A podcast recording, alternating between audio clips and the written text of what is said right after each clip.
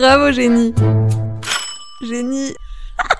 Il y a quelques jours, c'était l'anniversaire de l'invention du boycott. Mais c'est quoi déjà le boycott? Alors, d'après la définition du Larousse, hein, le boycott, c'est refuser d'acheter un produit et de cesser volontairement toute relation avec un individu ou une nation en signe de représailles. Euh, ok, et d'après le dictionnaire alternatif de ton esprit tordu Ah, et ben dans ce cas, le boycott, c'est un jeune homme qui aime régulièrement se prendre pour une poule, le, le boycott.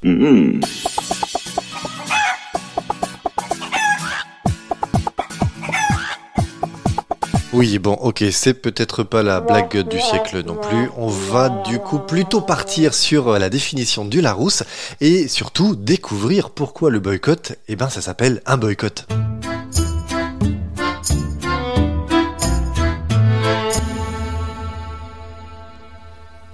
Tout est parti de l'histoire d'un homme, Charles Cunningham Boycott, un Irlandais qui est né en 1832 et qui commence sa carrière comme militaire puisqu'il était capitaine dans les forces armées britanniques. Mais comme visiblement notre homme avait une santé aussi bonne qu'un Dark Vador qui aurait couru un semi-marathon, eh bien il finit par quitter rapidement l'armée.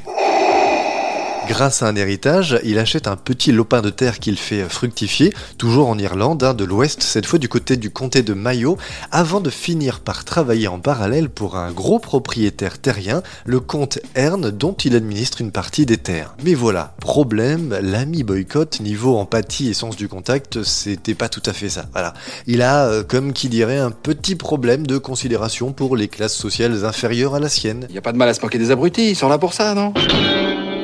Dès son arrivée au service du comte Erne, les rapports qu'avait Charles Boycott avec les paysans et les ouvriers du coin qui bossaient pour les terres du comte ont été très tendus. Alors, quand ces derniers, ils ont demandé une réduction, une petite réduction de leur loyer de 25% après une très mauvaise récolte à l'été 1880, autant vous dire qu'ils se sont fait recevoir comme il fallait. Si votre portefeuille est sain, tout ira bien.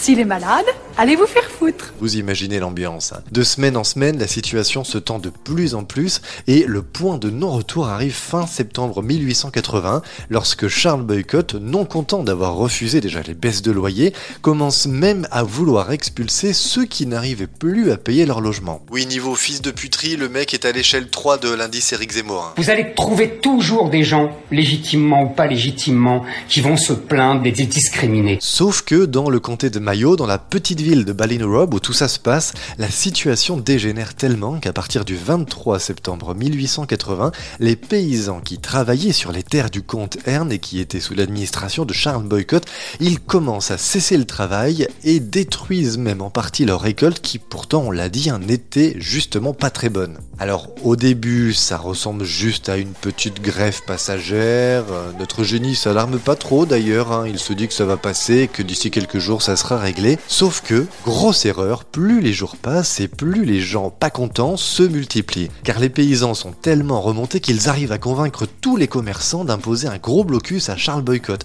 En seulement quelques jours, ses serviteurs cessent d'être à son service, puis le forgeron de la région, la blanchisseuse, puis le facteur et même l'épicier. Le ton se durcit sévère et là, clairement...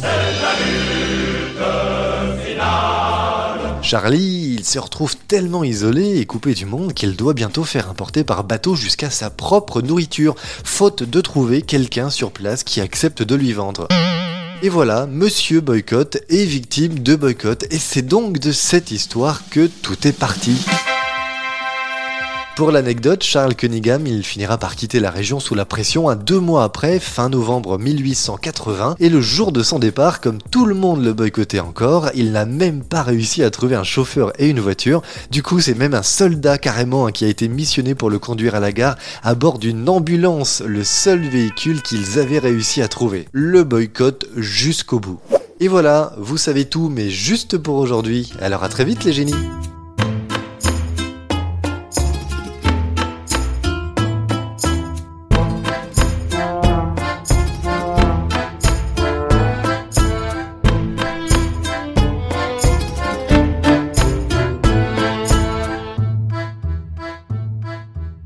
Merci d'avoir écouté Bravo Génie saison 2 avec, parce qu'on est des dingues, plusieurs épisodes désormais par semaine. En attendant le prochain, vous pouvez nous retrouver tous les jours sur Facebook et Instagram en tapant juste Bravo Génie ou sur Twitter Bravo Génie off au 2 F à la fin. Et n'oubliez pas, comme disait l'écrivain Jean-Louis Auguste Commerçon, qu'on a par contre lui euh, un peu oublié, un abcès, tout comme un génie, finissent toujours par percer.